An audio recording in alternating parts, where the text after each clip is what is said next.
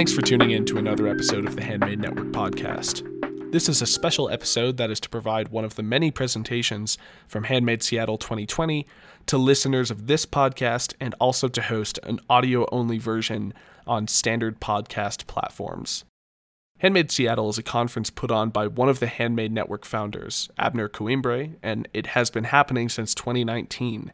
I've had the pleasure personally of presenting at both Handmade Seattle 2019 and also 2020. And uh, what I can say is that Abner's doing such an amazing job, and it's incredible to have a handmade conference going strong.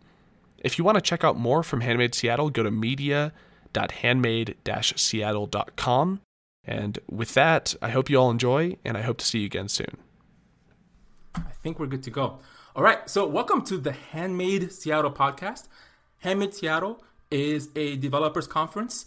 I would say, hopefully, one day the leading conference in Seattle for low level programmers. Uh, this year, we are going online for all the obvious reasons. But I am very excited to be able to do a podcast with three wonderful compiler people and I actually want to get to know them a little bit before we get started. So let's go with Andrew. Can you hear me, Andrew? Hey, Abner. How's it going? It's uh, it's going fine. I think by the time people listen to this podcast, hopefully things will be much much better. so yeah, I, I want to hear a little bit about you know your professional history with compilers. First of all, like guide me through sort of like your perception of what a compiler was to you when you first got interested in it, and then you know what made you want to work on the Zig programming language. So just give me a little bit of a of a timeline of how Zig started and where you are today. Yeah, that's that's a fun question. Um, so I think one thing that's interesting about my professional history with compilers is that I have none. Um, I um, got into programming doing web development for startups and I mean, I've always loved programming and I've always experimented with different kinds of apps. You know, I've done game jams and I've done just like fun, you know, fun applications for people and stuff. And I felt like I was getting shoehorned into web development and I didn't like it. Um, so I started tinkering with um, uh, LLVM like a few years ago with the, the Go programming language. And I did a uh, like a side project where I statically recompiled uh, NES ROMs into like native executables. Um, and so that was not professional, that was amateur, right? But I had a lot of fun with it. I think that was the spark. Um, so like why Zig? I would say that as I've like done more and more programming, I've sort of developed like a style of coding that I like to do. And it's very focused on correctness. Like I want to make sure that all the control flow handles all the possible errors, and um, I want to make sure every case is handled. You know, I don't want to like silently ignore situations or something like that. Um, and I want to make sure that the code is not wasting any CPU cycles. I want to make sure it's only doing what it needs to be doing. And I felt that no matter which language I tried to use, there was always a stumbling block that would prevent me from having my preferred style of coding. Um, so that's why I started on Zig. And, and then you asked, oh, go ahead. No, sorry. So these days, when you work on Zig, how can people you know find you let's just put that there early on here because like maybe somebody's already interested in zig how do they find you how do they contribute oh yeah i'm really involved in a, bunch of the communities um, so it's really easy to find me um, so I, I, did this thing where I, I, put on the like the wiki that um, the Zig community is decentralized. So I don't run it. Um, you know, we have an IRC, we have a Discord, we have like there's a Russian Telegram group. Um, there's a whole bunch of other places. They all have different moderators, different rules, and I'm in some of them. And so you can just pick one that I hang out in, and you can say hi. Um, all right, you can. I don't speak Russian. No, though, so. right. uh, but there might be some Russian people here in the chat, so that could be uh, something they. oh, great. Out. Yeah. Okay. So, all right, what's your relationship with the LLVM project these days? Is do you use an LLVM backend for your compiler or or not? Yeah, that's a that's a good question for Zig. Um, so early on, um, Zig was tightly coupled to LLVM, um, but lately we've been adding a self-hosted backend that has no dependencies on LLVM, and mm. so uh, my relationship with LLVM is it's training. It was training wheels, you know, and now we're starting to ride a bicycle. Yeah. Um, we've we've also contributed back to LLVM quite a bit. So especially this, I want to give shout outs to um, this con- contributor who goes by Lemon, Lemon Boy. Um, He he has worked so hard on cross compilation, and he's filed upstream bug reports in LLVM. He's written patches for LLVM. He's written patches for the LLD linker. Um, and then like right now, LLVM is trying to release 11, um, but I've I've filed like four to five release blocker bugs because we the Zig test suite caught regressions on various uh, architectures. So we, we've been a pretty responsible open source citizen with regards to our relationship with LLVM. And before we move on to some of like the other compiler people we have in this podcast, I do want to hear, you know, when it comes to uh, Zig, you started it, I think, as a hobby project, but it has evolved into sort of, or, of into a serious full time endeavor. Am I correct? Yeah, that's absolutely right. Um, I mean, so people always people called it a toy language early on, and in my Right. in my heart, I knew I knew that it was going to be big, but I didn't I didn't call anyone. I didn't I didn't argue with anyone. Uh, I just kept working on it, and yeah, it was it was it was moonlighting, right? So I would work day jobs and then do evenings and weekends, which was exhausting. And I'm really thankful um, for the financial support that I get now because now I get to do it full time. I mean, there there are it, there are times when a compiler project can just stay a, a hobby thing, and it definitely helps you professionally either way. Like if, if all you did was learn compilers and maybe write a toy one, that's already a very powerful thing. But the fact that you also went beyond that and made it uh, a professional thing and it's been successful, that might be hinting towards a desire for languages that sort of are different in some aspect from like C++, modern C++, Rust, and we'll get into all of that. But but let's for now introduce our next podcast uh, guest, which is uh, Ginger Bill. Hello, Ginger. Hello, good evening. How's everybody doing?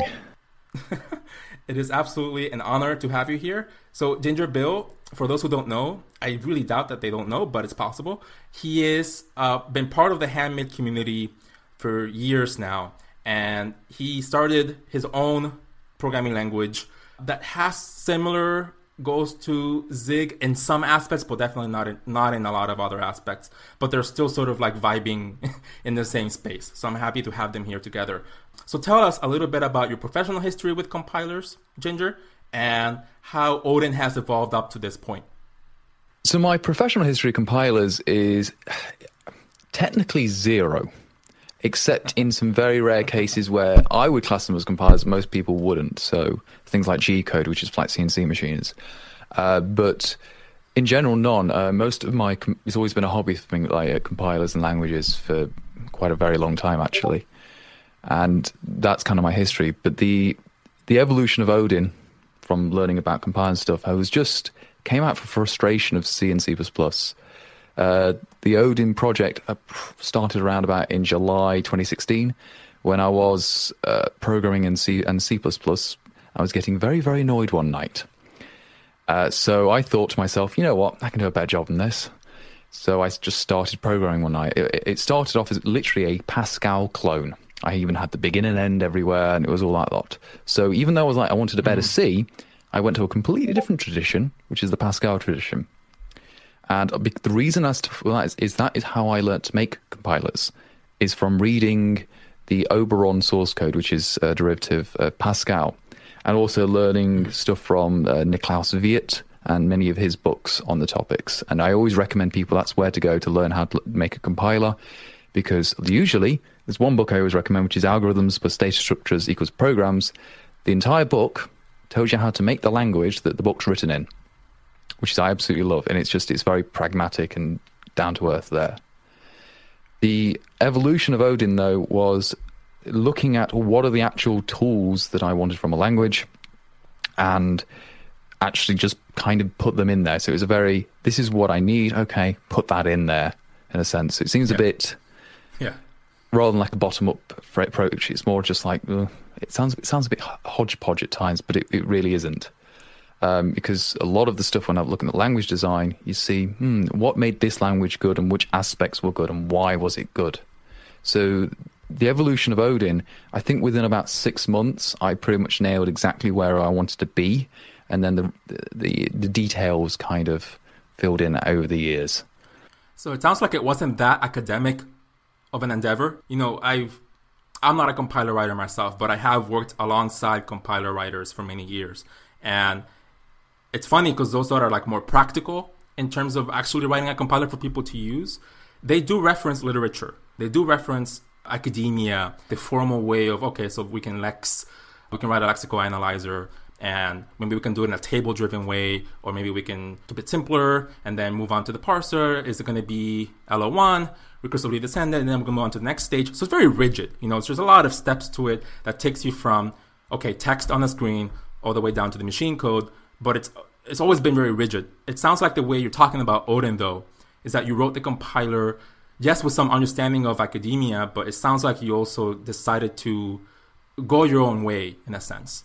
Yes, because my background is is I've not got any academic background with programming. My actual academic background is physics, um, so it's quite a bit different domain entirely. But for me, when I was making uh, programs, I'm quite a I need to learn the tools to do the, the problem solving, and the way that I learned was quite practical in that regard. It wasn't theoretical. So all of like the technical terms like LL1 parsers and recursive descent and stuff, the basic things like that, I learnt afterwards. I didn't know the names of them. I just realized, oh, this thing I've been doing has been called X, Y, or Z. So I kind of put the names to things after I learnt the concepts. and let's uh, let me bring in Andrew here for a second. And I know we have one more guest to introduce. He'll be coming in very soon. So Andrew, um, was that a similar experience with you in terms of you wrote a compiler maybe with some academic understanding, but not not that much? Yeah, that's absolutely right. And I, I think it's interesting because th- there's certainly a lot of material that uh, academic experiments and, and, papers have to offer, but that can be pretty inaccessible for various reasons. And what I've found is that if you reason yourself about the problem and you implement a solution, you're going to land somewhere in the range of what the academics of compilers are doing and it's not necessarily going to be yeah. on the worst end of the range. You might actually be like pretty up there with the state of the art, depending on you know what you landed on. But the, the thing that's neat about figuring out your own solution is that the academic paper has to abstract so much stuff that it wouldn't necessarily plug into your compiler. But when you're reasoning about the problem, you actually have these details and you can couple your solution to them. And that's just something that like studies can't do because the you know the devil's in the details. That's true. Um, w- on that note, we, we, do have a guest here, and that's his name is Josh Huelsman. I'm going to ask the moderators to put um, you know the twitters and the websites of all of these wonderful guests um, who has worked on compilers uh, both as a hobby and professionally. So, I Josh. Hi. Yes. Excellent. Welcome to the podcast. So, you know, as a user of different languages, I mean, I mean, I think all of us use different languages. Um, I, one thing that worries me, and this is why I like, you know, sort of like what Thekla has been trying to do, and what Odin has been trying to do, and what Zig has been trying to do, is the fact that languages like modern C++, and I don't want I don't mean to trash languages necessarily, but it, it, I think it's an observation that things like modern C++, maybe sometimes even Rust, they tend to casually bring in hidden complexity. If you're somebody that's working on a graphics rendering layer, the Vulkan API is already a very complex beast. At the very least, because it's vanilla C, I can get used to it. Um, but then when I look at tutorials online for Vulkan, they're all using modern C++. In fact, when you look at Vulkan helper libraries, Vulkan wrappers to sort of like make the Vulkan API simpler, none of them have vanilla C, which is the language in which the API was designed, right? And it seeps into tutorials, it seeps into teaching. If you go to the most popular Vulkan tutorial, you're importing a 3D model, and and then and then the 3D model you want to deduplicate the vertices from the mesh because you might have way too many duplicate vertices and that's not a good idea. So the author goes into importing an unordered map in C++, goes into overloading several operators and then designing a, a template specialization for a custom hash function so that then they can use vertices as the index to the unordered map and then store only the unique ones. But here's the thing I chose to not do that, and I went with vanilla C and I just did a single loop and I iterated, iterated over vertices and I did a memory compare. Obviously, that's not going to scale. If you have a million vertices that you're loading from a model, my single loop and memory compare is just not going to scale very well compared to the C++ version. My compile my, my program of that tutorial, the vanilla C version, was faster. The, the, the, the program actually compiles faster too, right? I'm, I'm wondering like what do you guys think of the state of modern languages? Do you agree if it's easy to like casually bring in that hidden complexity like that? Yeah, I think you made a really good point about um, bringing in those standard template library uh, abstractions because it's a tutorial. It's supposed to show you how to use Vulkan, not C++.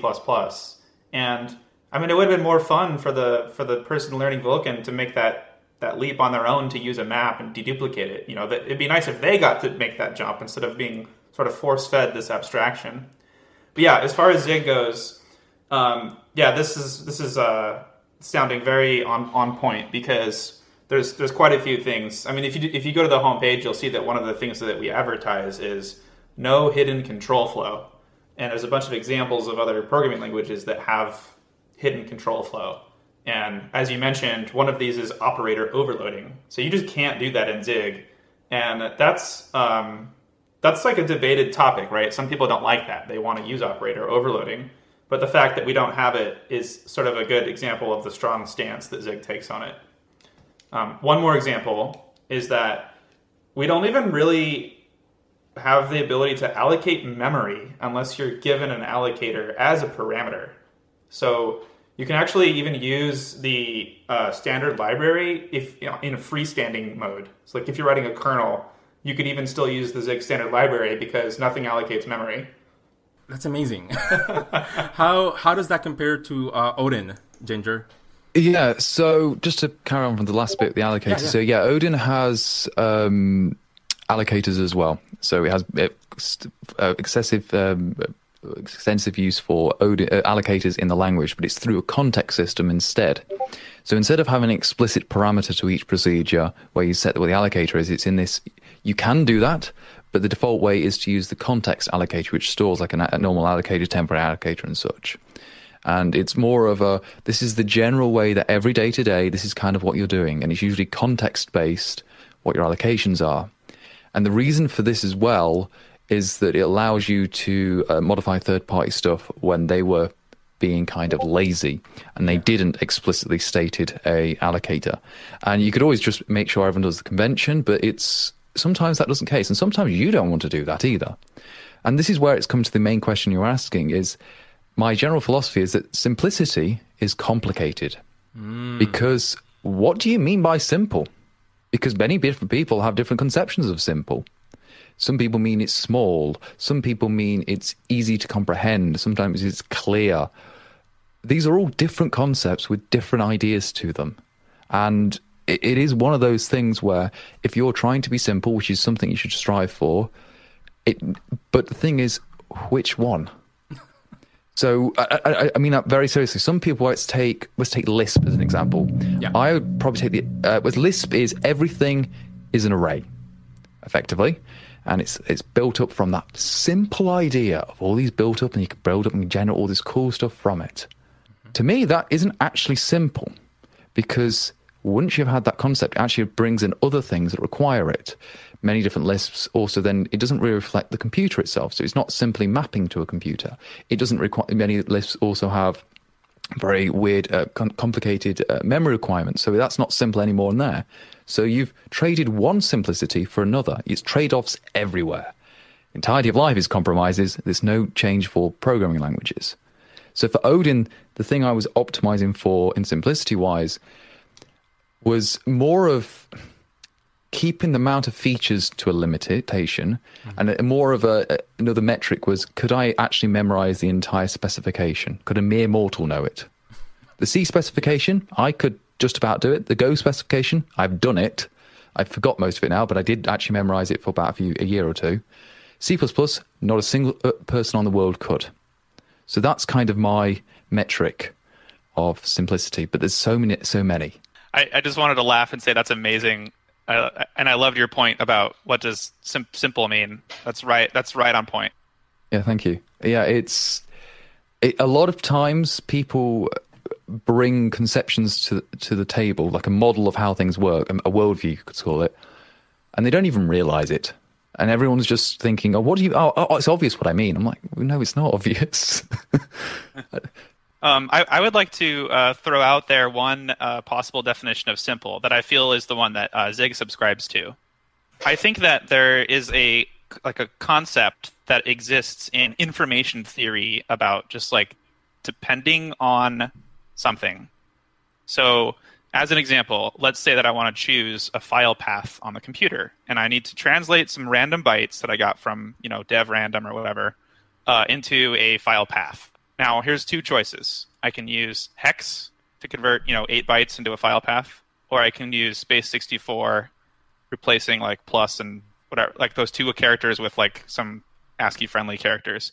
Okay. Now, in almost any language, it's going to feel like the same amount of com- complexity because you're going to have a base 64 encoder and you're going to have a hex encoder. No difference to the programmer. But in terms of information theory, one is actually simpler. The hex encoding is simpler because it is just mathematically like less of an interesting transformation. I like that. I like that idea of simplicity, and I've I've actually encountered what simplicity might mean, and you're right. So like if we eh, compare Vulkan and, and OpenGL, OpenGL might allow you to update uniforms, you know, in your shaders just by calling GL uniform per frame, and you just do that one call. Vulkan lets you think about uniforms as a buffer object backed by device memory, and you can offset into that buffer, which you, you need to do anyway in order to make like partial memory writes to update certain shaders in a more efficient way. So you're, you're talking about efficiency and memory storage and all of that. But I, I, I actually found that to be simpler, at least for the driver. And this is what Ginger Bill was trying to say, I think. You know, simplicity in, in, in what dimension? And for me here, what I care about as a programmer trying to write software is the user experience. Not necessarily a compiler writer, but just a regular programmer trying to ship software. Uh, Josh, I want to hear sort of like your take on simplicity because I'm sure you've experienced this with like when you're writing in, in your hobby compilers and maybe talking to people and communities, you know, there are mindsets that are attached to a language that somebody uses. So uh, not to dig on C++ too much, but you know, I, I have a lot of C++ friends who might say, for example, "Oh, don't you dare write a struct that is uh, having more than 100 members, right?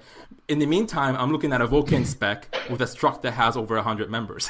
so, um, what do you think about like sort of like the the best practices that are tied to a language that sometimes they may make sense to you or they, they may not make sense to you like the idea of like having a class file that is no bigger than 100 lines of code like, do you subscribe to stuff like that, or do you find simplicity in other ways? Like, what, what's your take on this? Well, you know, how I approach generally building any piece of software that I work on, you know, I don't, I don't tend to split up my code early on. I tend to, I tend to write everything in line in one file until I've exhausted enough of the concept that I'm working on, where it is a more or less self-contained thing that can mm. exist outside of the thing I'm currently working on, right? So my, my form of simplicity is to cram everything down together uh, until something starts working and then start splitting things off where it makes sense. I guess that's kind of helpful because then you know you know what you are building after you have built part of it rather than trying to preemptively build the organization aspects of it. But then that means something like Java wouldn't be the ideal language for you. Well, I mean, you could technically write everything in one file in Java, but you probably would not make a lot of people very happy. because you know when you start with Java, you immediately start a class that is encapsulated and modularized. So I feel like you would be fighting against the grain and against the community with your style, with your approach. And that's not to say that somebody can't write great Java software by cramming in everything in one file, like you're saying, right? But I, I don't think the language would encourage that. And so um, let's actually segue into this with like Odin and, and Zig. Let's go with Odin first simplicity in terms of organization and scaling software. Like, what language features do you provide for encapsulating scope, for dealing with namespacing, for gradually adding more and more code in blocks? Like, what terms do you use here? Like, is it a module? Is it like, uh, how do you allow for libraries? Like, all that stuff. Like, how does Odin work with that? Well, Odin, it's it was actually a hell of a lot of experimentation. So for what you'd call the package system or the module system, whatever you want to call it, the same word at the end of the day. This took me about 18 months of experimentation and different designs and different trying different things out and how different languages deal with them. The thing that you are trying to do at the end of the day is some form of encapsulation. There's the OOP approach, which is encapsulating at the type level. But from personal experience in general, I think it's the wrong level of abstraction. There isn't, um, it's not very useful for you to do that. And I think I'm going to just say it, the, the modular approach, Modula, Modula 2, those languages, they got it right. This is how they do it. The, the best level of abstraction is the is the library. Mm-hmm. The question is, why is first is why is that the right level? Why is it not the level of the procedure or is it the data type? Why is it that the, this library, a collection of these data, data structures and algorithms? Why that? And secondly, um, how do you structure that library? And that is actually a really, really hard question. Um, you can usually split them into three categories. It's the way I came up to it. The first one is C-like, which is include, which is textual include. This is actually got a lot of benefits to it and also a huge amount of downsides. The first one, the first benefit easy is it's simple. And you have actually, I I sound like, what do you mean? But it's simple in fact that it's simple to implement. It's also simple to conceptualize. It's just very linear and it's all, it pretty much says this is one giant file effectively. The downsides are you've got namespacing issues. You're then going to have namespace collisions everywhere. Each file isn't actually really a file. You just make, made one mega file. So you've now lost the conceptualization there. The other approach is what I would call the Python approach, which is file based. So every single file is its own little scope. And then you import every little file. Makes sense? No problem. This has got it's very simple. This is because every file system has files. It's kind of in the name. So you're taking advantage of when you're writing your code into text, that is a kind of a scope for itself, organization. The problem which I've had um, experience with like, writing a huge amount of Python is on a per file basis, people split them up into tiny little things, and then it's hard to track where things are going as well. So people will start importing certain entities from a certain file or in, in dump an entire file in there, and then you've lost track of where everything is gone. So the organization is gone, mm. and it's you don't know where code is coming from. So it's very difficult to reason about. It's just so that becomes a, a structural nightmare. Um, but in, and then another, another issue you have is if you want to separate code across files, not for a library reason, but another conceptual reason, it starts becoming a little more difficult as well.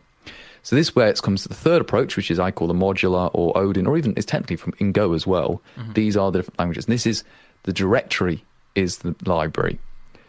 And I found this to be the best compromise, even though the rest are they've all they're all bad.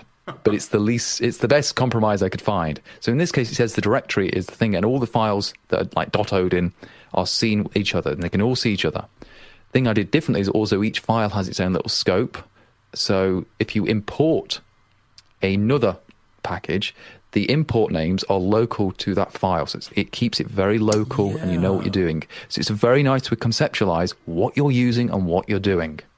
So it's very, and it also helps because a lot of the time you will just want your library will have more than just source files. You'll have lib files or DLLs or other resources, and you usually do put them into that. And just to go one step, two steps back, actually, go to the C.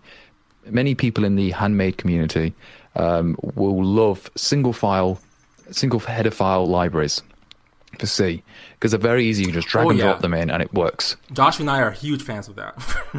the the thing is, the reason why they're great is because C doesn't actually have a concept of a library, mm. mm-hmm. and because of that, it's ill-defined how to use actually how to import everything.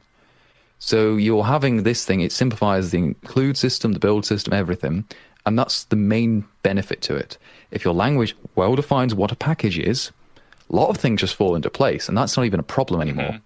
Including so single file libraries are lovely, but they're not. I wanted them originally. Turns out it's a pain to have. It, it, it, it's a big language. It's another, this will be an hour topic in itself, so I won't go on to more. But yeah, I mean, yeah, they're workarounds, it's, it's, right? There are workarounds for wo- C. yes, yeah. It's it's here's the fact of nature. This is C. It's old. It was never to really. It just evolved effectively, and it was just like whoops.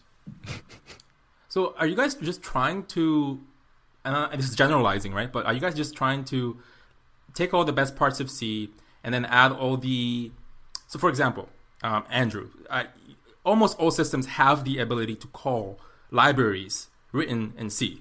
This is, Yeah. uh, for example, Android applications that are written in Java, Josh's favorite language, um, are able to invoke. they're able to invoke SQLite, right? They just use an adapter. So SQLite is, Uh-huh. you know, it's it's vanilla C. What guarantees would I would I have if I were to switch to Zig in terms of that ability? Like, do I still keep it? Like, am I able to write Zig code in which then in the future, some future programming language from you know the year 2035, you know, can call into a library that was written in Zig? Yeah, I, I want to make a key insight here as to why every language can talk to C. And it's because every language wants to be able to call machine code, but every language doesn't support writing machine code. But C does, and C has a well defined ABI so that your language can call some machine code functions. That's that's my key insight on why all these languages want to talk to C. Um, with Zig, you don't need to call in to C if you can write the code in Zig because in Zig you can make machine code. Um, but you might want to call in to C if you know a library already exists that you haven't written in Zig and you don't want to rewrite it. Then obviously you'd want to call C. And yeah, we actually have a really good story for this. Um, so there's two major pieces to this. One is that we use we take advantage of Clang as a library um, to parse header C header files uh, and get the semantically analyzed you know C information and and automatically create uh, create sort of like namespace Zig uh, bindings so that you can call into C code. You actually don't have to do that thing that you have to do in other languages where you like make a binding layer. Can, but you don't have to. Uh, that's well, that's part one, and then part two. Okay, so since we already have libclang in order to do this, I thought, well, wait a minute, Clang can compile C. Why don't I just like rename main to like Zig main or like Clang main? And I just exposed uh, Clang in Zig, so Zig can actually compile C code too. Um, So if you do like single header files, like um, like stb image or something like this, that actually works extremely well with Zig because you don't even have to. You can compile that with Zig and then C import it with Zig and then just use it without depending on having like MSVC installed or anything else like that. Like That's using impressive. only the Zig compiler. So that the thing I like about that is that again, this continues to tie back into how we as a community are sort of like defining simplicity. This to me, the fact that you're properly absorbing C is not a simple task for you, right? Like you're eating that you're eating the No, cost. no, no. It's a lot of complexity. Yeah, yeah. But then the user who uses this piece of software, 'cause Zig is a piece of software like any other, they massively, massively benefit. And the experience that they get is actually simpler thanks to you eating all that cost up front. Exactly. Yeah. So like I have to do a bunch of work whenever LLVM comes out with a new release, like it's about to do. Um, but in return, like Zig users don't have to install MSVC, and that's simple for them. You're absorbing C in a way that, well, continues to let people work with C if they need to, but then they can also move beyond it. So that's that's pretty cool. Josh, in terms of your experience with like using different compilers, you know, many of them I don't know. C language is old and boring, right? It is a well-known language. It's well understood. That's exactly like what I would want to use. But I know that you have exp- you have used the Swift uh, compiler. I think you've used Objective C because you've developed applications on Mac, and you've actually compiled, um, at, you know, at Thekla, the the JAI compiler. You have ported it, sorry, to to Mac. You have ported it to Linux and stuff like that. So, sort of like run us through your experience of porting compilers to sort of like different operating systems. Like, how difficult was that for you? And are you trying to do both for your hobbies and for your jobs? Are you trying to do things that are similar that Zig is doing, where you know you're trying to make sure that you're eating the cost personally and then you're making lives simpler for users or is that a long-term goal Right. So there's kind of a couple of questions there, but I'll start with the uh, porting thing. Um, you know, generally, you know, porting the compiler a compiler is pretty straightforward uh, between Mac, Linux, and Windows. Um, you know, there's general issues with regards to oh, which threading API am I going to use on this on the system, and things that matter like that. But when you get to something like Linux, you start ending up with a number of issues that you might want to think about.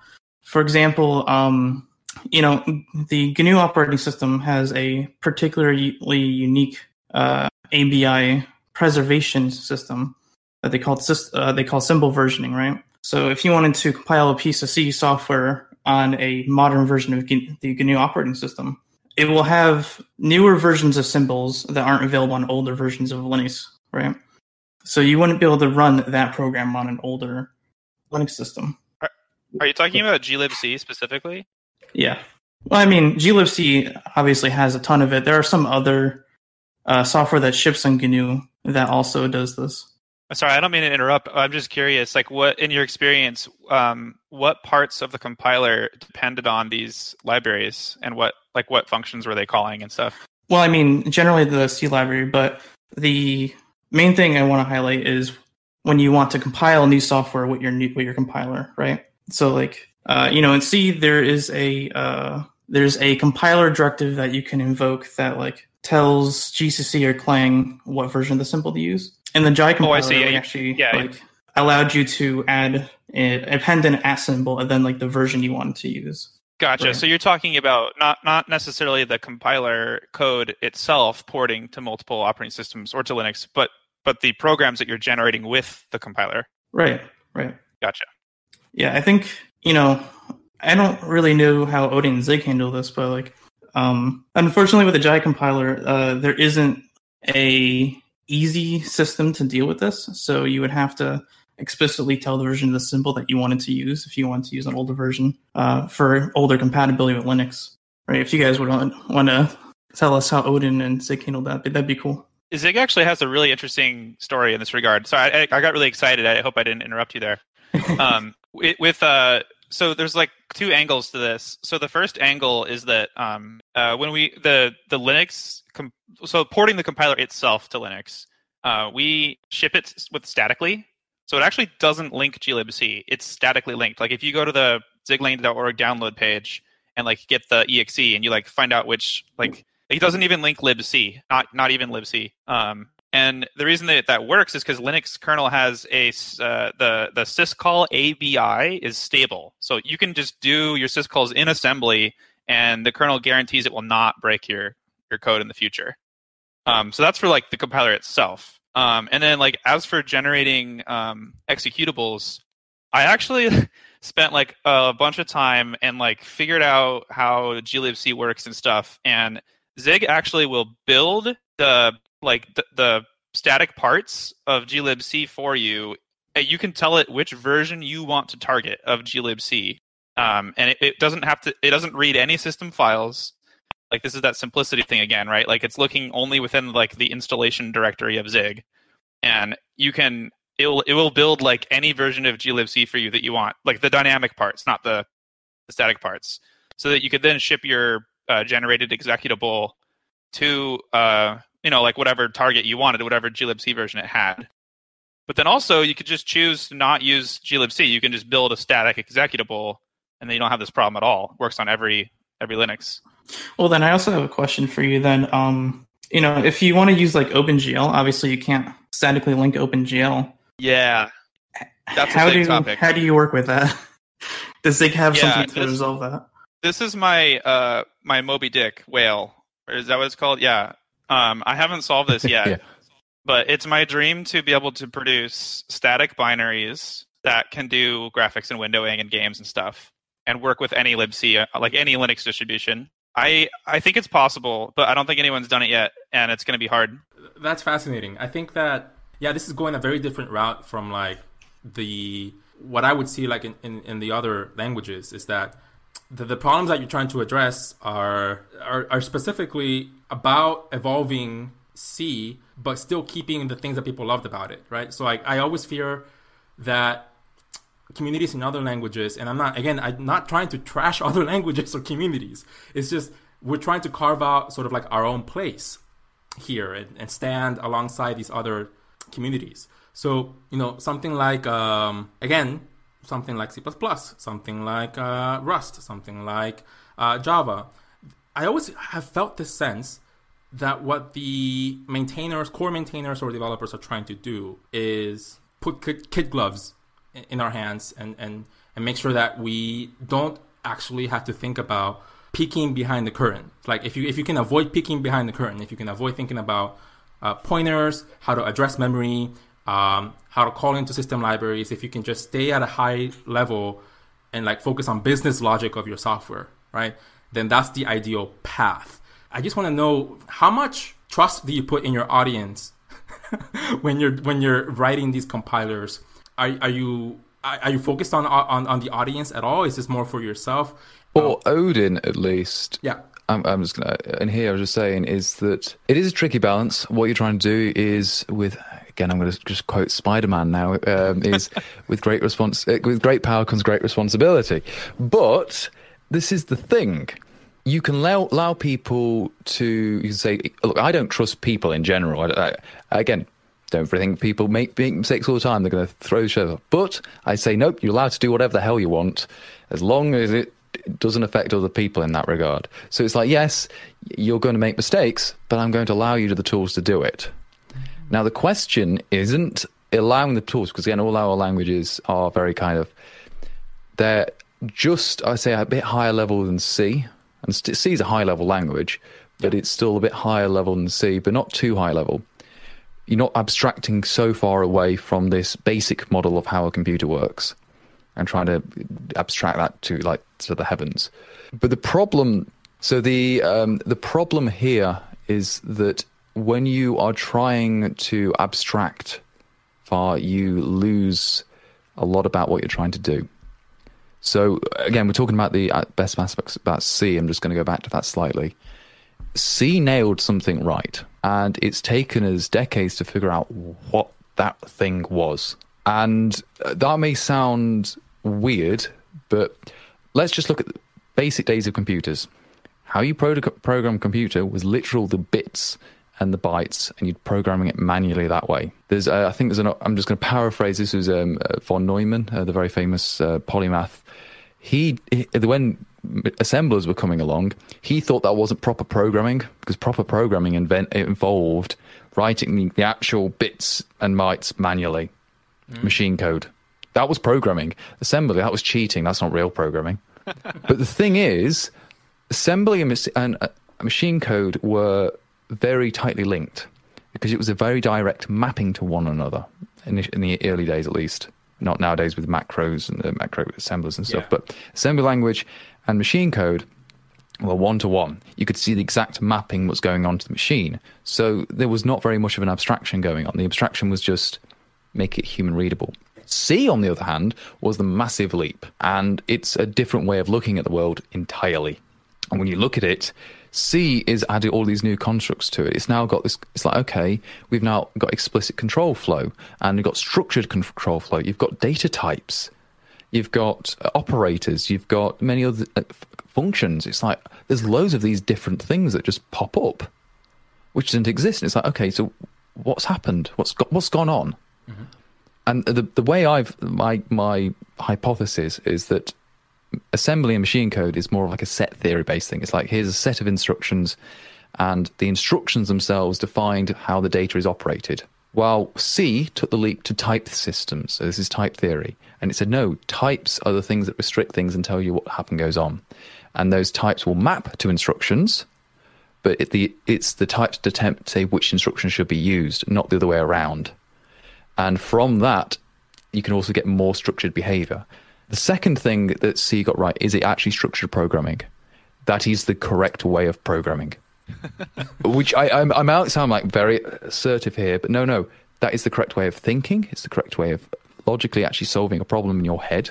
Mm-hmm. That's how you do this. Do this, else this, then that, and this, that, and this, this. Fine. Also, the structuredness with scopes and blocks and different subsets of different operations, perfect as well.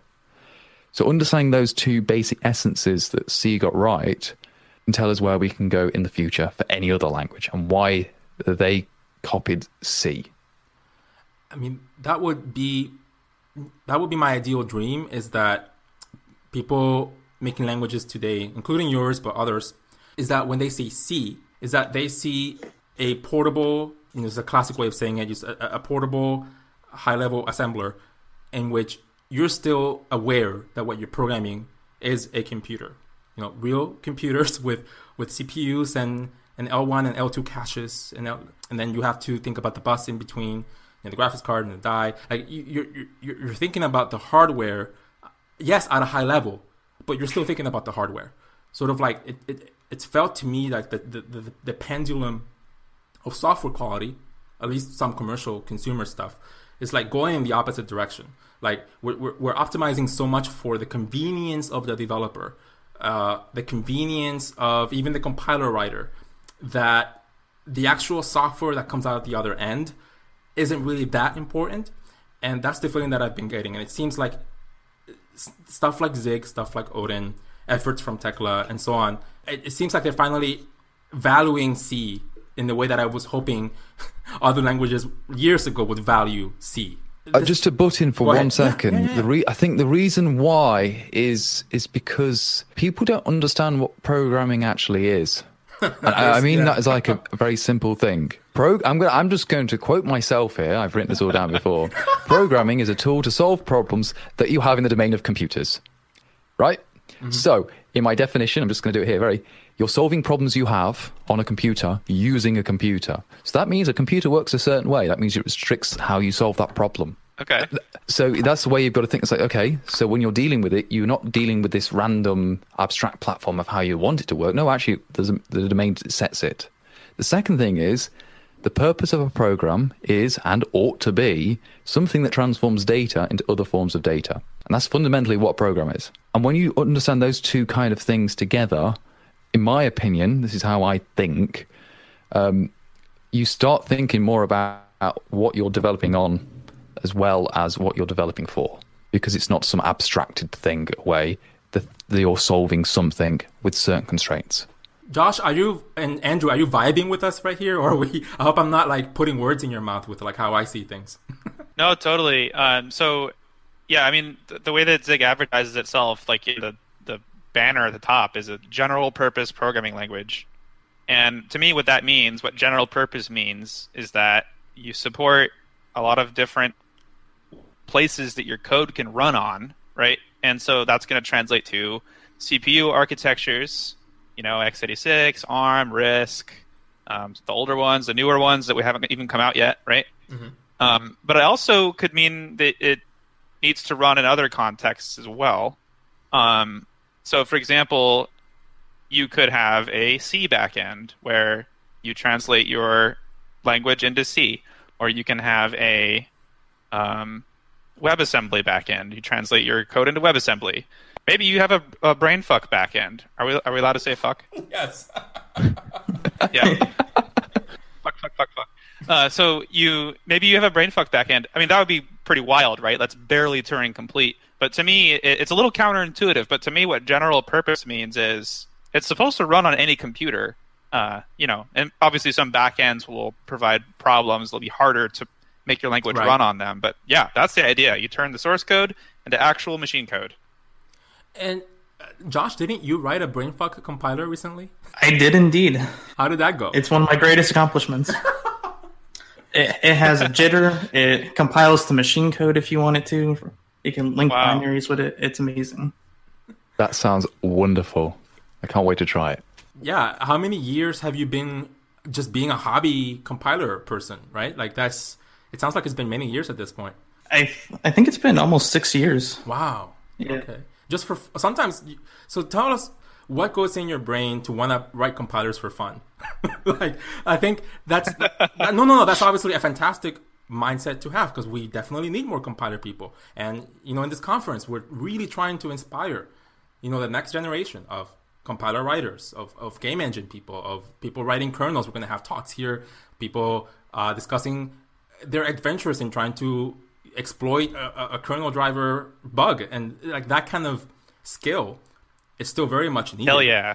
Yeah, I would say that if you look at the next PS5, or maybe the next, even be, beyond that, these are architectures. This is hardware, it's physical stuff. How do you go from there to a working C compiler and a working web UI SDK for the startup screen of the PlayStation, right? Like, how do you go from hardware to that? And it's and it's these people that I'm talking about, right? It's you guys. It's it's those who still find the value in actually peeking behind the curtain when you need to, right? And simplifying things for the user. And you guys absorb the cost and you actually go through a lot of work to make this happen. But also, you, you kind of so anyway, this is this is fantastic, and and the fact that there are people who actually would want to do this for fun. I just wanna I want them to know that this is possible, and like you've been doing it, like you said, for six years. But maybe tell us what got you into compilers.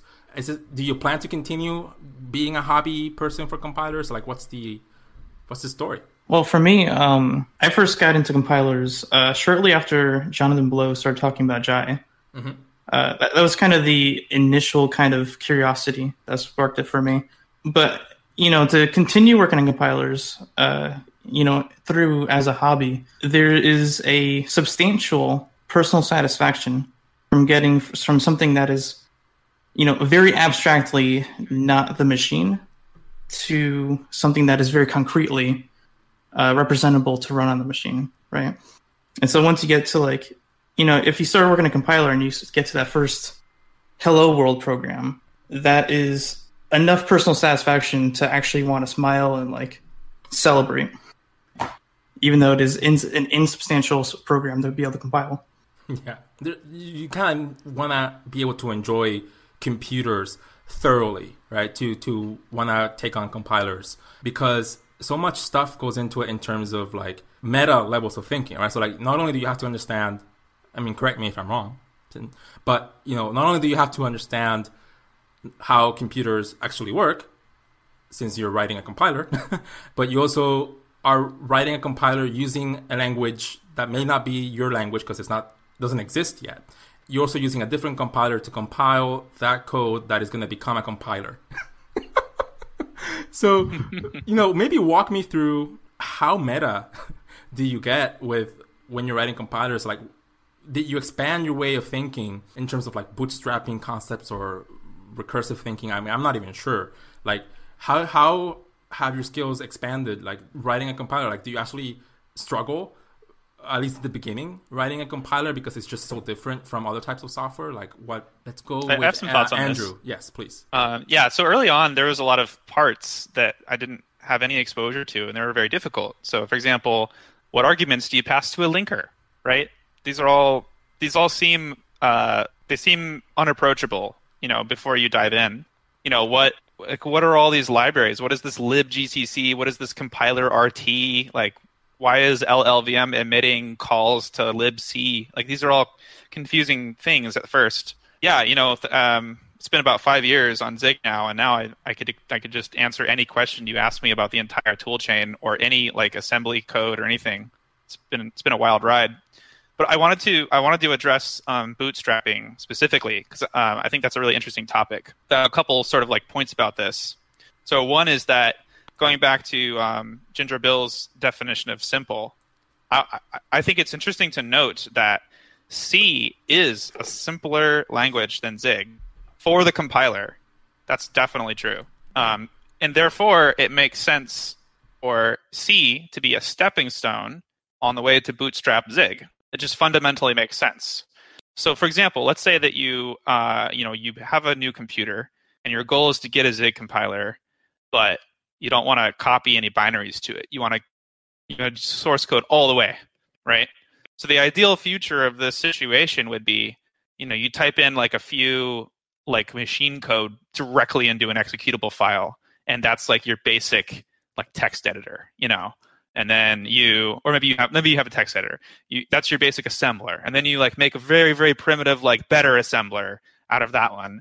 And then you make a really primitive C compiler out of that one, and then you make like a better C compiler out of that one, and then you turn that into like a like a Zig, and then Zig compiles itself, and then like now you're up and running, right? That would be like a nice bootstrapping story. No language is even close to this except for C. But sorry, I, I get excited about this this stuff. But anyway, as far as as far as Zig goes now, it's pretty interesting because uh, a lot of the compiler is already self-hosted, even though sort of like the core of it is still in C++ and uses LLVM. So when you do like make right now, the first thing it does is it builds Zig Zero, and Zig Zero is missing a whole bunch of features. Like it can't do C imports, it can't do uh, formatting source code, uh, it can't do. There's like all this stuff it can't do, and then Zig Zero builds the self-hosted components of the of of the of the compiler, and then that gets relinked uh, with some of the same C++ code, and then it just like gets augmented with more powers, and that's like what we're shipping right now. So it's not even fully self-hosted yet, but it's like a hybrid. I mean, that's that's definitely fascinating. I, I um, just as a fun fun question, like, do you do you get harassed on whether your compiler is self-hosted yet or not? I feel like that's a very I, common question. I, I, think that question comes with like a lot of positive curiosity energy. Sure, yeah. Like the more har- harassment questions are usually different. well, what about um, Odin? Uh, I know that Odin at the at the time of this recording is uh, definitely far along, right? But it's it's still it's still your side project, and you you dedicate time into it when you can. So give us a brief overview of like how is Odin in terms of like usability. Like if I were to download Odin and I want to write uh, uh, a little game in 2D or whatever, would I be able to do that? Uh, the answer is yes. So my actual main job now is programming full time in Odin, as long as uh, what along with a full team of other people. Oh my goodness! So I work with JangaFX on the Embergen project, which is a real time volumetric fluid simulations for game and film. So you make get explosions and, and smoke, and um, yeah, it's really, it's really really cool. And so there's uh, multiple people work, uh, working with on using Odin. Now that still means the Odin compiler is still my part-time job. Yeah. it's not my full-time thing. But the thing is, I made Odin so I could work in it. I didn't mm. want to mm. write. I know it sounds dumb. The compiler was a means to an end for me, and I wanted to write in a language that made me happy, that was joyful to program because that's what the thing I love about computers. So certain things like that. So the language itself for Odin, I think, is about done. Like there's not anything else I'm going to add to it or anything more. It's it's about there. There's one or two things I'm still. They're only minor things, but that's about it. Nice. The compiler, the standard library, documentation. That's beautiful. God, those have got a lot. Those things have got loads to go. The compiler, I could probably make it run about ten times faster. it's something I just when you don't have as much time, you're not working 40 hours a week on it, you can't, it, it just, other things take priority, of course. Um, the core library needs a lot of work, documentation needs a lot of work, and documentation is a lot harder than most people think. Mm-hmm. Um, because it's not just writing yes, yes, but you have to frame it correctly so that people it, it gets there. Um, but for regarding like the self-hosting thing, um, I've always said from day one, version 1.0 of Odin will be written in C++. Mm-hmm. And then version point one, because then it's stable. Yeah. And the version 1.0 will also be adhere to a specification that I've written as well for the language. So it would be specification based.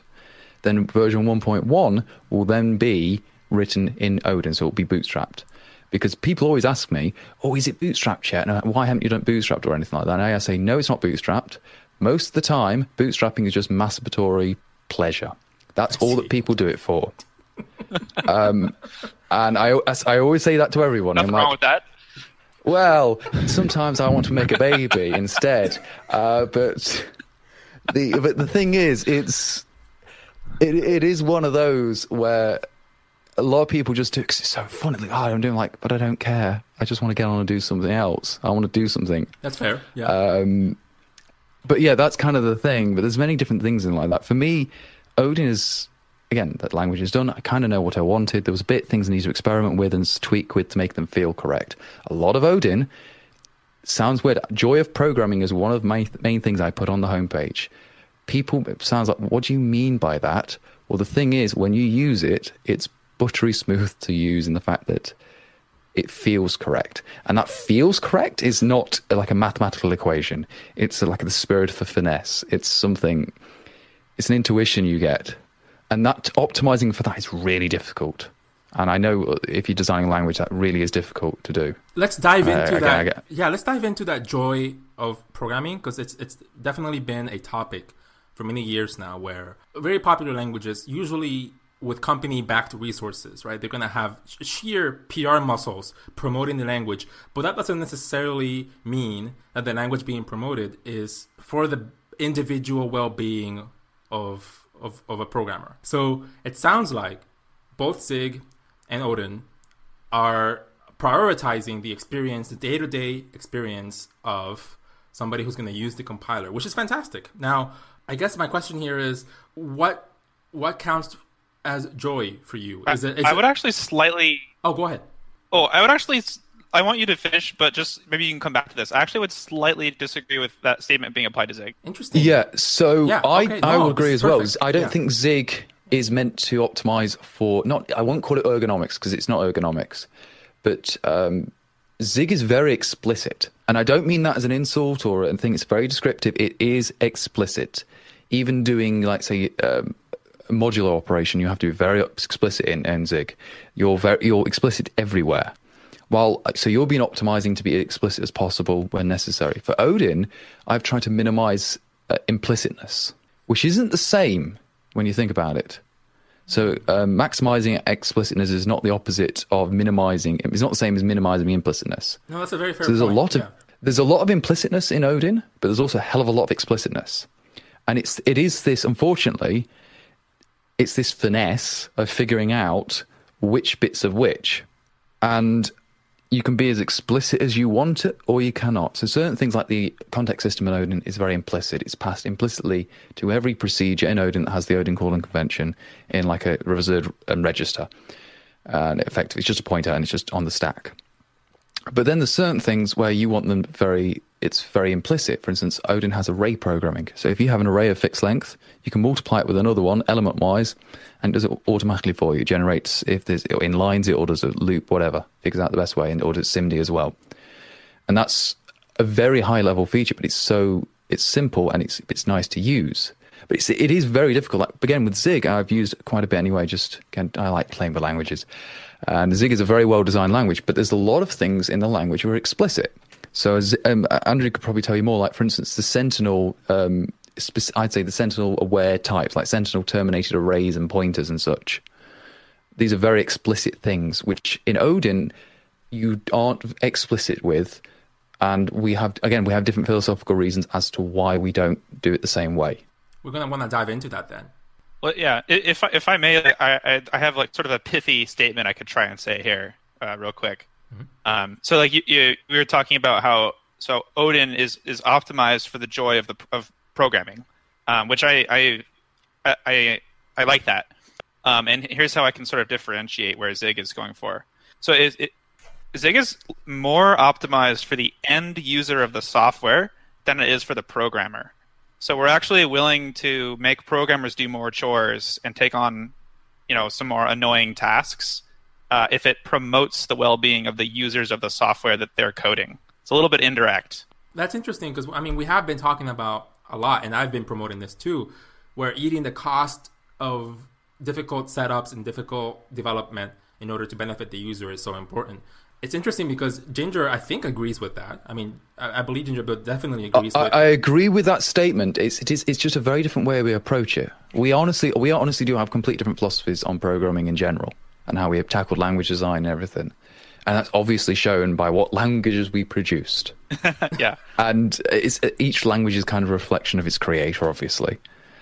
Uh, but it, it is one of those where sometimes just showing it doesn't always explain it. I, I always recommend people try every language you can and try it out and see which is good for you for your purposes. Like I even recommend Zig to people on my Odin Discord sometimes when they oh, I don't like Zig- Odin. You might like Zig, try it out. it's like I'm the That's- worst that's- salesman that's for my own language. Um, And I also uh, sponsor Ginger Bill on Patreon. yeah, it's one of those where it's like uh, I am quite principled. I say I want the best tool for my the problems I'm solving. So if someone has wants different preferences about a problem, like I'll tell them what the better tool is. It may not always be Odin. It may not always be C. It could be Java. Seriously, it depends on what they're trying to do. Let's But bring it, it is like carry on, yeah. Please go. Go on. Yeah, so I was just saying, like for instance, um, one of my actually, I know it sounds weird. I think let's say the Go language. Yeah. Uh, there's a lot of things. The Go language and the Rust language. Many people compare these, but I don't even think they're even in the same domain of problems. They are solving completely different problems in completely different ways. I think Go is an extremely well designed language for what it was trying to solve, which is web des- making web servers at Google with large teams with people who didn't know how to program very well or handle Oh, memory man. very Oh well. my goodness. Shots I fired. do. I, but no, no, I love Go. I absolutely love it. I think it's an absolutely brilliant. I love it in that regard because it's technically Pascal in disguise. I'm gonna add gunshots to this designers? podcast. Pew pew. Yeah, it's gonna yeah. happen. Pew, pew. It's gonna happen. Yeah. No, but no, I, Yes. I don't mean that as an insult. But Yeah, Rust yeah. was trying to be a different thing. Rust was trying to be safe, t- very safe in memory safety and exploits and all that lot because it was designed at Mozilla. They were trying to do web browsers. But the thing is, if you look at the two of them, Rust is a very is uh, uh, by the day it's getting more and more complicated. It's getting as complicated as C++. There's no tether to how more it adds to it. Well, Go is it's been not really changed in like ten years, whatever how long it is now. So they they had a very well concrete idea, and that's what they stuck to. While the the Rust ideas is that a lot of it's experimental, and they're unproven ideas as well. While Go is the most conservative language at the moment. Most of the ideas are from the 70s and 80s. They they almost added uh, Zig's try into Go, and then they didn't. I do did, and reason. I was um, hoping they didn't. I really hope they don't. Oh, really? my 'Cause I thought- view.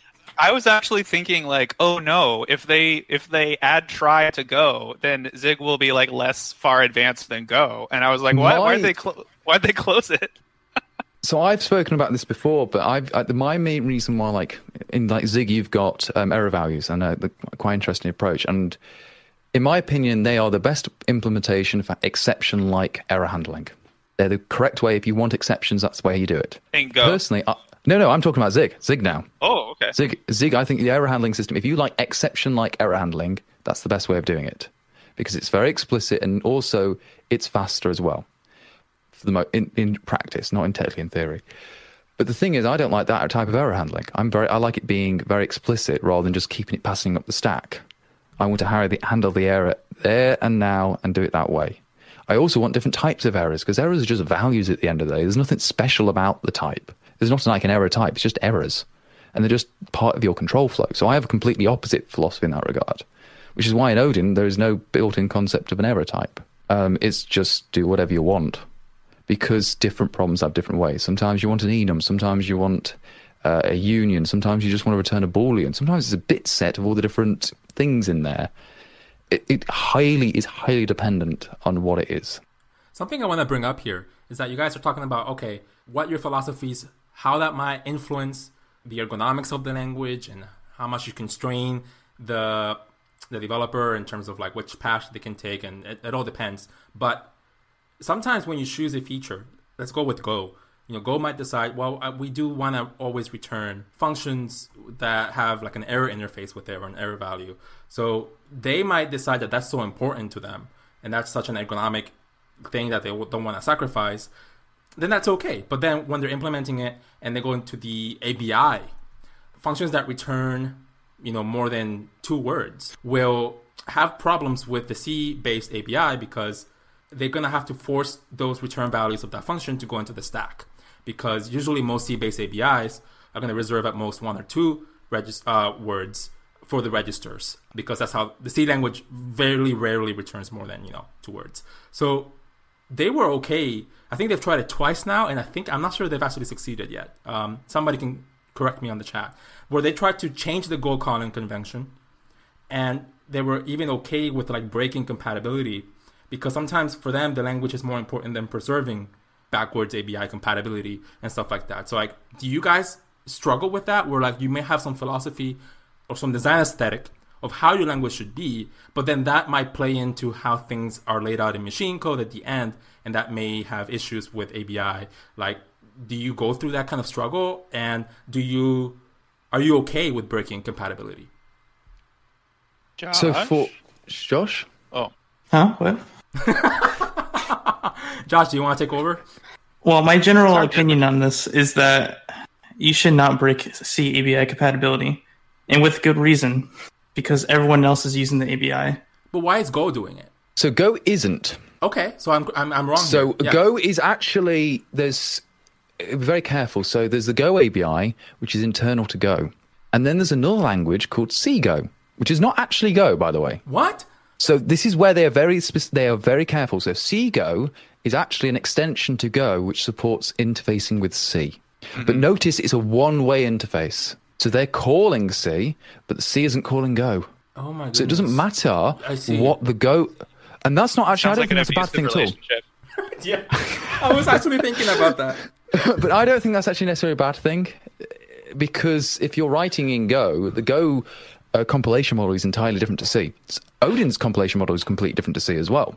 Um, Yeah. In a sense, Go it's the way that Go works is you can either think of it as a massive Unity build, where, or you can think of it as each package is bundled up in itself. And actually, if you want to understand how it works, it's actually really quite interesting how they got all the dependencies working and making sure nothing collides with everything. It's it's, it's very clever uh, what they've done, but and they just built it up from a package based thing. So the actual compilation model is fundamentally different to C. So you've got these two different things, different ideas. If you want to be perfectly compatible with C, you've got to do everything the same way C did. And that means you've got to pick up all its flaws and all the other problems. Like ABI Yeah, design and is hard. and the C ABI is not. I'm- I'm just agreeing with you. And the C ABI is like not really well defined either. So you actually just have to pick a C compiler and say I'm matching that one. Yeah. Isn't there like a And, uh, System 5 ABI spec document PDF somewhere? There is for System 5 ABI. Now, System 5, I hate System 5 ABI, by the way. I don't even think that's that well designed. I don't think it's. Uh, it sounds fast. Uh, uh, I'll explain why. Short answer. And I'm firing shots, don't care about being controversial. Is I don't even think in theory it's that fast compared to other approaches, I should say, even simpler ones. Now, the, the Windows one, so like MSVC, has got a very simple approach to doing ABI. It's not the best, but it's really simple. So It, it is a trade off. Like, how do you want to define it? And yeah, Yeah, it's really I don't know. It, I, I, it's interesting. I think uh, I, I agree with Josh in that I'm scared that you know breaking anything with like existing ABI compatibility is it's a tough sell. I mean, I feel like Go.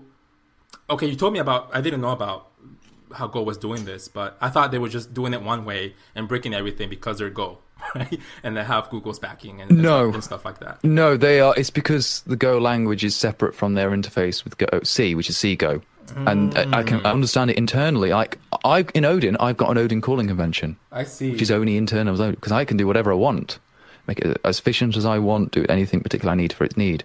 But I have allow you to set the calling convention on any procedure to be C based or uh, like a standard call if it needs to be a different thing if you're doing like Pascal style or anything else because you you want to be able to interface to and from uh, at C. It's not just that way. But ABI is it is a difficult design, like you were saying with Go, where they have sometimes reserved three registers for the return type, right. because a lot of data types in Go are three words wide. Right. Like a slice is three words. It's got a pointer, a length, and a capacity. Yeah, we ha- we have the same approach. I, I think it's a good one, which is that you have basically an internal ABI, which your compiler is allowed to decide. You don't you don't. It's like undefined behavior for like the programmer to depend on that, right? And then you have sort of like your external calling conventions, which is probably going to be C. Okay, fair enough. Yeah, I think we uh, all share that sentiment. That's how it was in Jai as well, and uh, I think most new languages uh, will agree that like if there's a there's always going to be a segmentation between calling out the C code or even having a callback that goes out to C code, right? Yeah. And what you decide to do internally.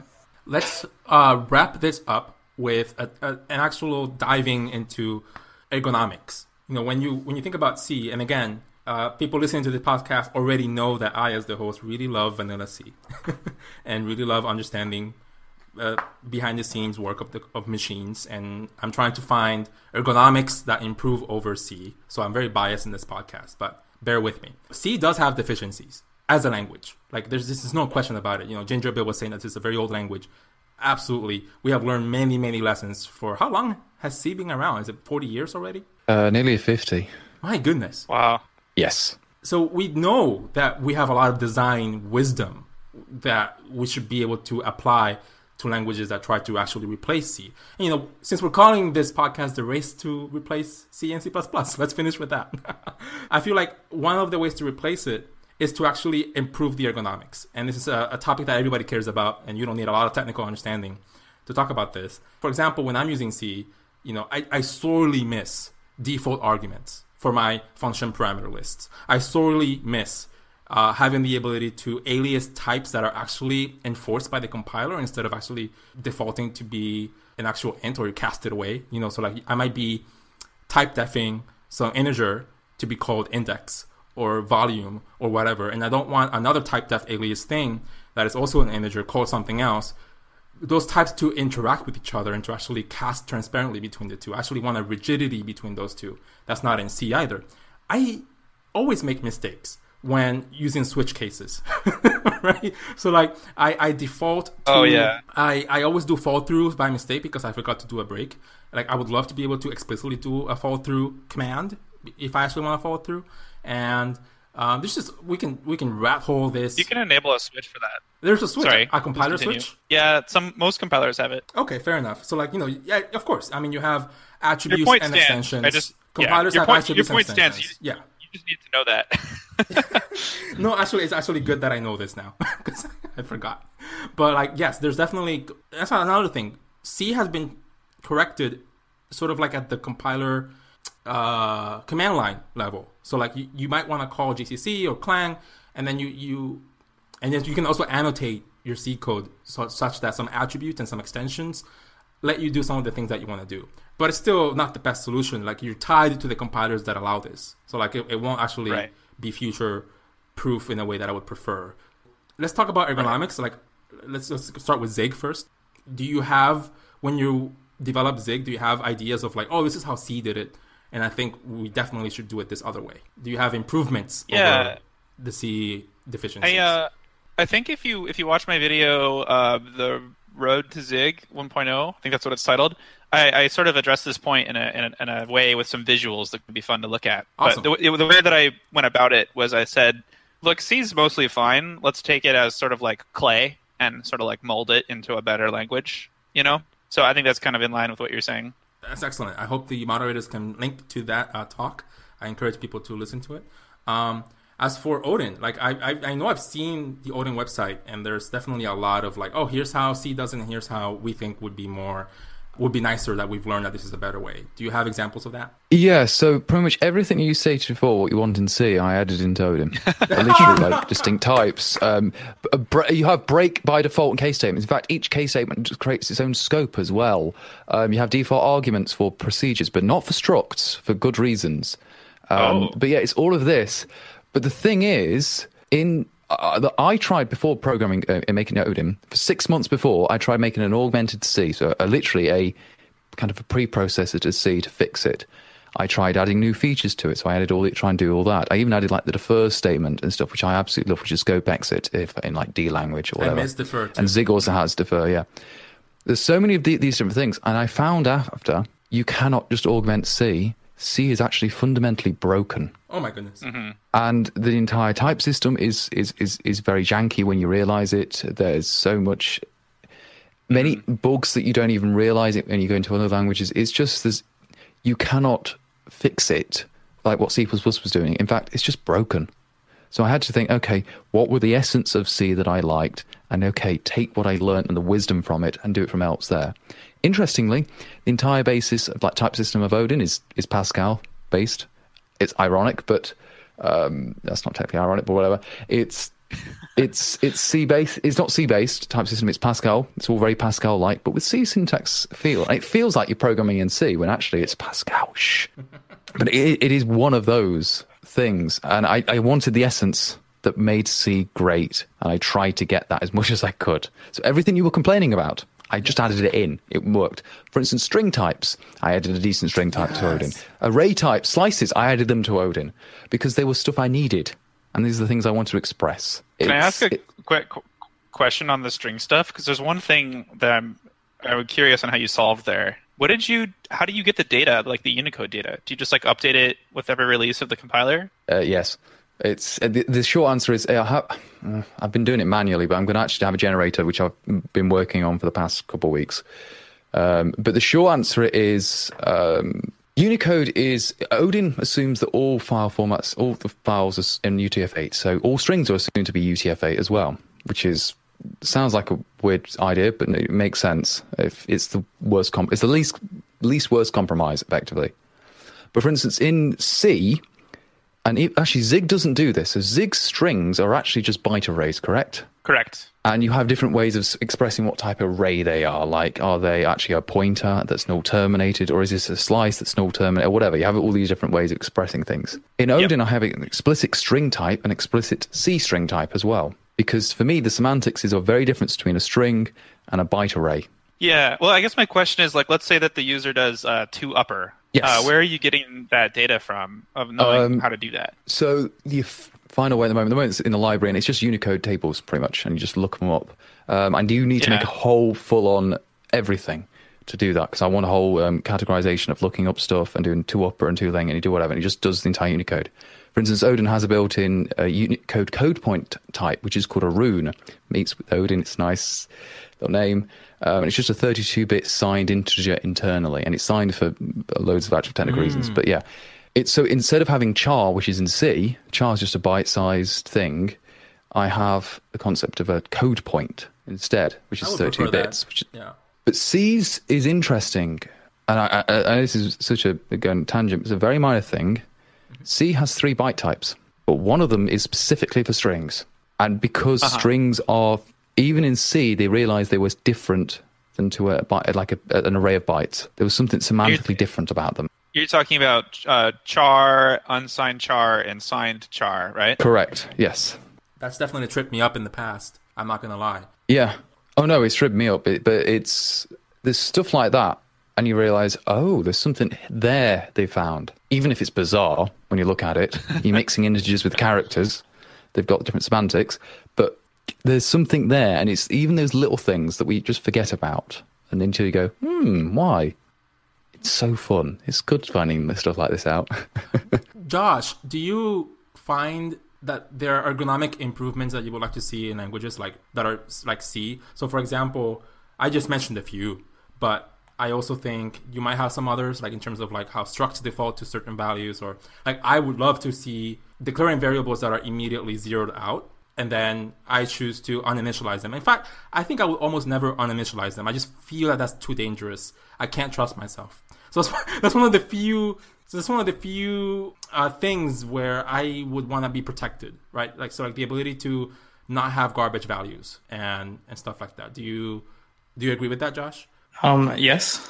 Well, I mean, you know, I have less ergonomic complaints Okay. of C and C++ than other people, I suppose. C++ and consequently C are relatively fine languages.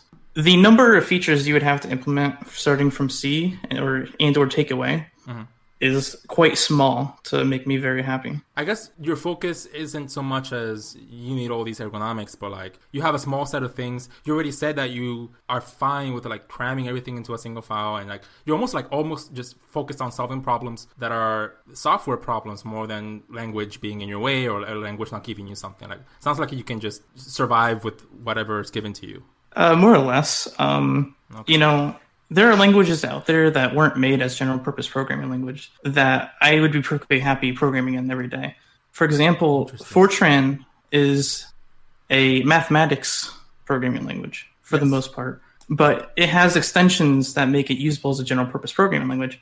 And then on top of that, it has a number of features you wouldn't think you would really find in a procedural and functional language like it is. You know, such as uh, you know, in 2003 they added object-oriented programming and they added some syntactic sugar in order to make that work, so that you can feel good about it. But they also had uh, type-bound procedures that let you overload multiple procedures into one name, like you would with uh, regular pr- procedure overloading in C++, right? Yeah. Uh, so it's those types of things that make the language a lot more interesting and fun to use. And I don't think there's a huge disparity between Fortran 2003 and C for the regards to what is missing in order to make C a more interesting and fun language. That's a fascinating perspective. I think that this ties into what Ginger Bill was saying, which is you want to be the kind of person who can just jump jump in and out of languages all the time, and then you sort of like get the feeling of like this is exactly what I need or exactly what I value. But if you don't have that desire to explore languages, then you almost come away feeling that the one language you are using is just the one way to do it. And then that's I think I almost feel like that's how some of the dogma comes in. It's like you, you just learn one or two languages. And that's fine. Like I only know one or two languages really, really well. But just like Ginger Bill was saying, if you learn five or six and just have fun with them, then it's a lot easier to not fall into like specific dogmas, which I I I was just saying earlier, like I have really specific tastes that maybe I could be more relaxed or actually find what's actually valuable if I explored a little more. I think that's really good advice. Can I speak to something you mentioned earlier about um, leaving variables undefined? Please do. Um, so I think that there's. So you mentioned that uh, you you always want to zero initialize everything Yes. just to be safe. Yeah, like I like the the better safe than sorry mindset. Yeah, I get that. I I'm here to make an argument for why even in C you should leave variables undefined. My Uh, heart. I'm kidding. go on. What? I was like, my heart, my heart's aching. Uh, no, no, go on. Oh yeah, yeah. Now, uh, to be clear, I don't. I think that if you can give a variable a meaningful value as soon as possible, you should do that. So you should minimize the amount of time before initializing a variable. How, however, I'm making an argument against initializing a variable with the wrong value, the wrong zero value before its time. So, as an example, let's say that you're in you're in C, okay, and you're you're gonna um, initialize like I don't know, maybe it's like a pointer to something, right? Yeah. And you're you're gonna do like an if statement, and in one branch you're gonna send, you're gonna assign it to that thing, and in the else branch you're gonna assign it to the other thing, right? So no matter what, it's gonna get a non-zero value. Uh, but before the branch, before the if statement, you're just like initializing it to, to null just in case. That's what I'm saying you shouldn't do. And here's there's a very specific reason why. Because you've done it, because you've initialized it to, to zero, you've you've semantically required that to be the meaning of the code. And if you, for example, forgot to initialize it in the else branch, the compiler would not be able to help you and tell you, hey, you forgot to assign the variable in this branch. It would be forced to think that you meant for it to be null. And it works, like, that's when the compiler can figure it out, which is great. But it even works uh, at runtime too. So, as another example, let's say it was more complicated, the compiler could not figure out that you like forgot to like do the right thing with with the value. If you run it with a tool like Valgrind, Valgrind can point out when you branch on an undefined value. And if you if you overwrite all your uninitialized variables with zeros, then Valgrind thinks that they're supposed to be zero, and it can't tell you like where you messed up.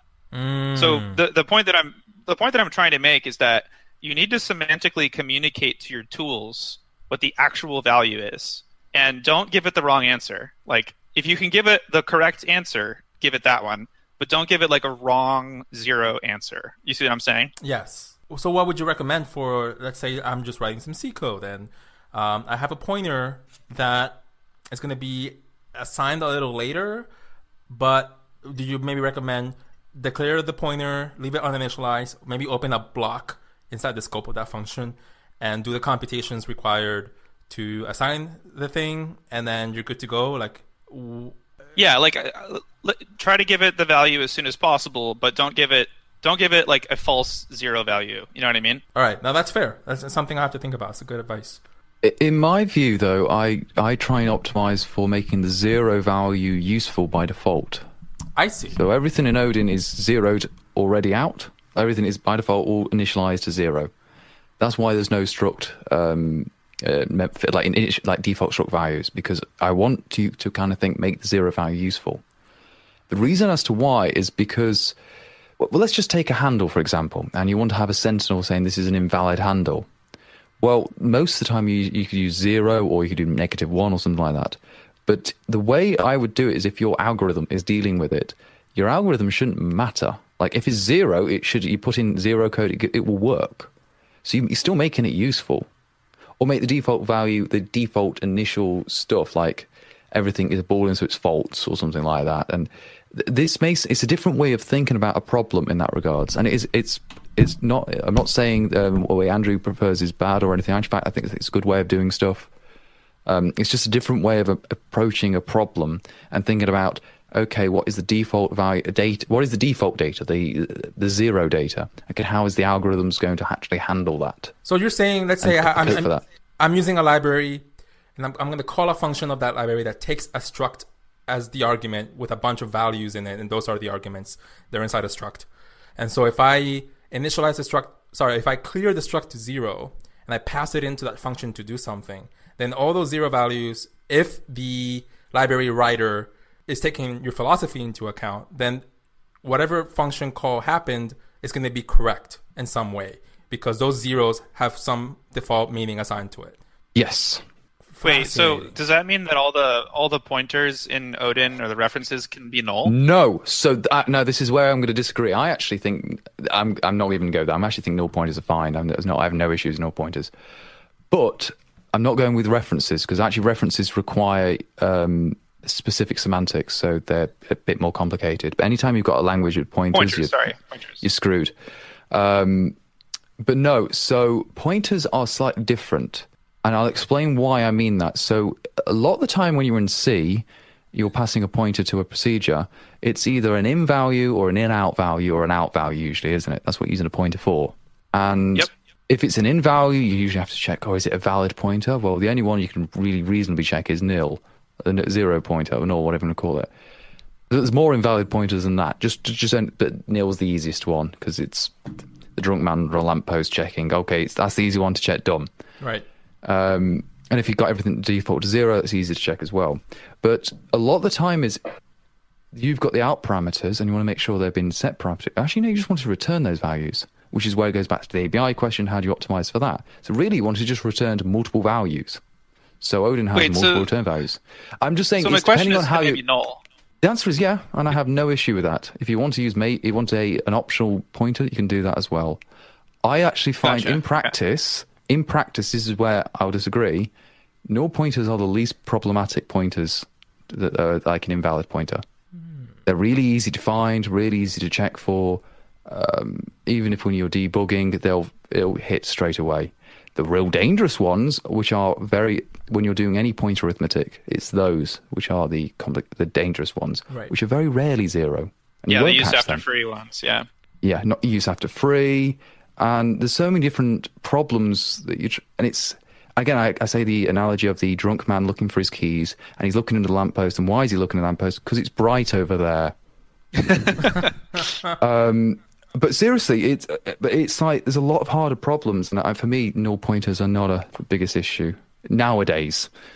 Thirty years ago, yeah, different. Nowadays, they're not. They're, there's more complicated problems, and they're easy to deal with. Yeah, so that's nice. So we've we've illustrated sort of two different perspectives on initializing things, and it's interesting how whether or not you have null pointers is related to whether or not you should leave your variables undefined. Yeah. I hope you all enjoyed this special Handmade Seattle 2020 episode of the podcast. If you enjoyed it, remember that there's plenty more to check out at media.handmade-seattle.com. I love having a handmade conference, and it'd be great to keep them happening by supporting them, so definitely go check them out. Be sure to give Abner your thanks. Hope to see you next time.